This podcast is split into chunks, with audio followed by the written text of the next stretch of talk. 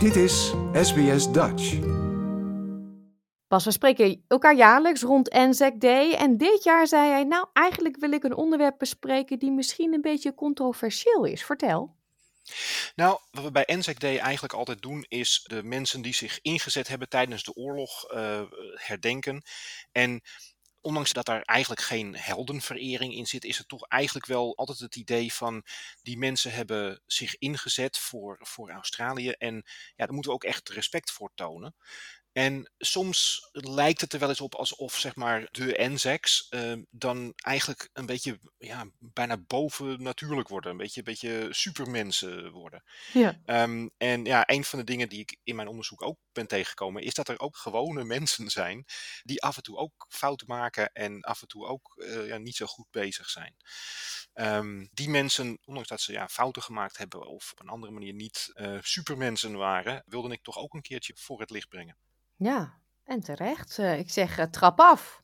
Oké, nou ja, um, een eerste categorie is bijvoorbeeld de mensen die wel geprobeerd hebben om in de AIF terecht te komen, maar niet zijn aangenomen. Ik heb er een, uh, een stuk of zes gevonden, bijvoorbeeld Willem van Boven uit Amsterdam en Andrew Klaas van Buren uit Bolsward en een Francis van Hemelrijk.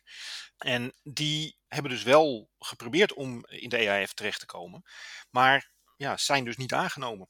Dus dat was een, ja, een eerste categorie dat mensen wel willen, maar ja, niet, gewoon niet in staat worden geacht om een goede soldaat te, te worden. Nee. Daarnaast zijn er ook een aantal mensen die wel aangenomen zijn, maar die binnen een nou, redelijk korte periode over het algemeen zoiets hadden van: Weet je, eigenlijk is dit toch niet voor mij. Ik wil niet meer. En die dus gedeserteerd zijn. Overigens, dat hoefde trouwens niet ze konden namelijk ook gewoon zeggen van nou, ik ben wel in dienst gegaan, maar ik wil eigenlijk niet echt. Um, dat is ook bijvoorbeeld voorgekomen. Een van mijn Dutch diggers, die had ruzie met zijn vrouw, is in dienst gegaan. Waarna zijn vrouw bij de plaatselijke militaire barakken kwam klagen dat hij wel weer terug moest komen, want hij moest wel voor zijn kinderen zorgen. Um, met, met, een ja, kwaaie met... kop was hij weggegaan van huizen. Bekijk het maar. Ja, inderdaad. Ik ga het leger in. Hij is daadwerkelijk ook met, met hangende pootjes weer, eh, weer teruggekomen. en het is zelfs iemand die bijvoorbeeld eh, in Nederland getrouwd is met zijn Nederlandse vrouw naar Australië is gekomen. Nou ja, toen was het dus inderdaad de Eerste Wereldoorlog. En zijn vrouw had zoiets van: ja, weet je, het is allemaal leuk en aardig, maar ik wil terug naar Nederland. Dus uh, je zorgt maar dat je werkt en dat we geld kunnen verdienen en dat we terug kunnen. Dat was uh, uh, Johannes Hendriksen uit Schagen. Die was in, in 1901 al getrouwd in Monster. En die was dus in dienst gegaan tegen de wensen van zijn vrouw in. Had al twee kinderen. Zijn vrouw wilde terug naar Nederland. En die wilde dat haar man dus, ja, die was wel had wel zijn papieren getekend, maar hij, zij wilde dat hij uit dienst ging en ging werken, zodat hij weer voor haar en de kinderen kon zorgen voor de terugreis. En uiteindelijk vond het Australische leger dat goed en is hij dus inderdaad uit dienst uh, ontslagen. Maar zo dus makkelijk ging dat dus eigenlijk? Nou, omdat het Australische leger in de Eerste Wereldoorlog een vrijwilligersleger was, ja, hadden ze eigenlijk ook een beetje het idee van ja, als mensen toch niet in dienst willen, ja, dan worden het waarschijnlijk ook geen goede soldaten. En dan hebben we de kans dat ze zeg maar dat we al die moeite doen en dat we ze helemaal naar Frankrijk verschepen, dat ze daar gaan vechten en prompt dat ze daar gaan deserteren en, en dat we dan zeg maar uh, ja, militaire eenheden hebben waarbij de mensen weglopen. En dat willen we helemaal niet nee. als ze aan het vechten zijn. Nee. Dus, um... Maar het was in die tijd dus wel een beetje moeders wil is wet. Uh, nou, voor een, voor een aantal Nederlanders heb ik dat inderdaad wel gevonden, ja. ja, ja, ja. Wat overigens wel opvalt, is dat. Um, ik heb ook bijvoorbeeld gekeken naar. In de dienstpapieren staat ook of ze daadwerkelijk uit Australië vertrokken zijn. En uh, een aantal zijn dus wel in dienst gegaan, maar dus niet uit Australië vertrokken. En op basis daarvan kan je al een beetje zien of ze dus wel of geen goede soldaten waren en of ze dus wel of niet in het leger bleven of niet. En dan valt wel op dat de mensen die niet uitgezonden zijn, dat daar toch ja, best wel veel mensen van de, ja, die al wat ouder zijn tussen zitten.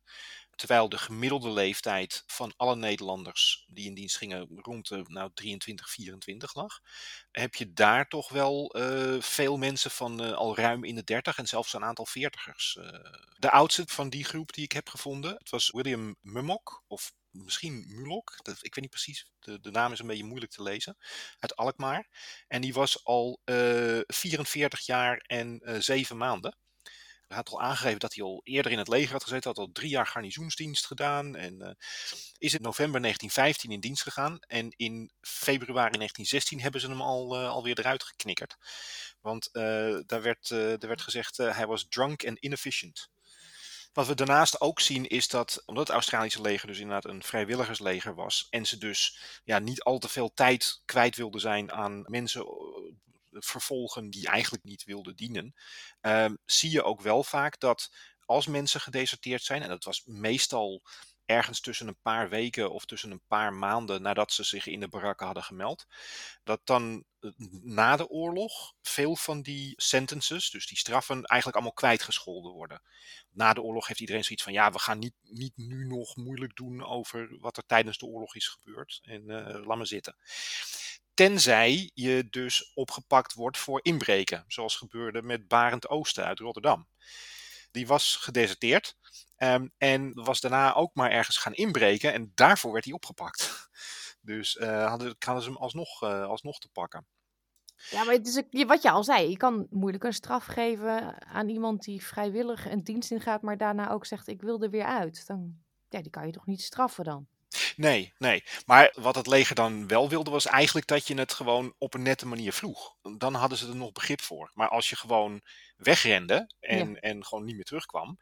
En vaak als mensen dat deden, dan namen ze dus ook bijvoorbeeld hun spullen mee. Kijk, je kreeg een uniform, je kreeg een geweer, je kreeg uh, spullen om, uh, om mee te slapen enzovoort.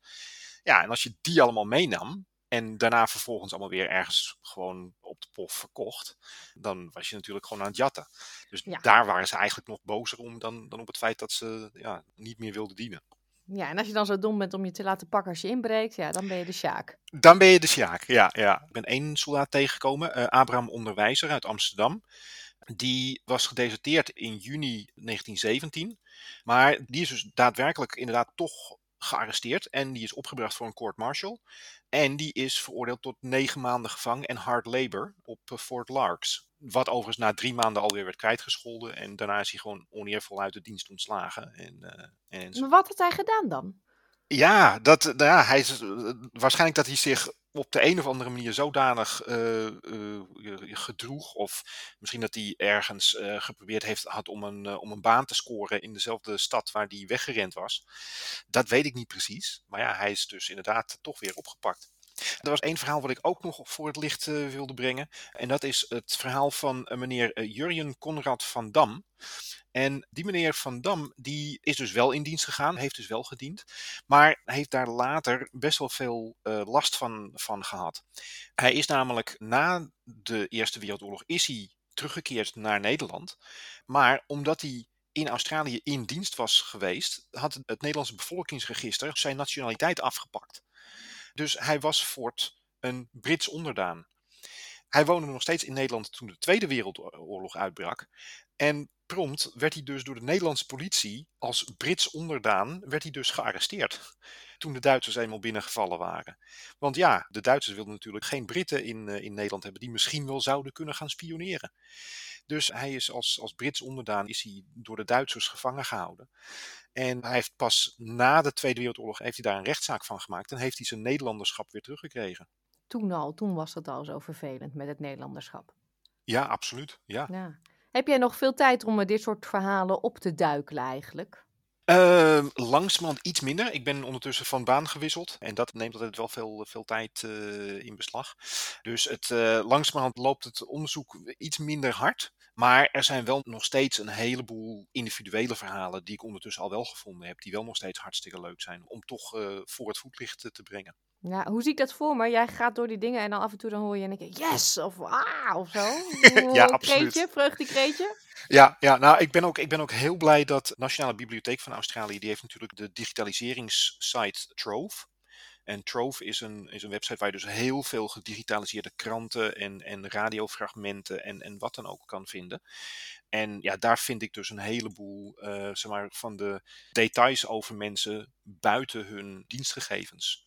Hmm. Ehm, dus ik ben ook heel blij dat, dat er voor Trove nu weer eh, voldoende geld gevonden is om dat weer door te laten gaan. Ja, en ik ook. En de luisteraars ook, want dan kunnen wij blijven genieten van jouw mooie NSEC-verhalen. Ja, absoluut. Dankjewel, Bas. Nou, graag gedaan.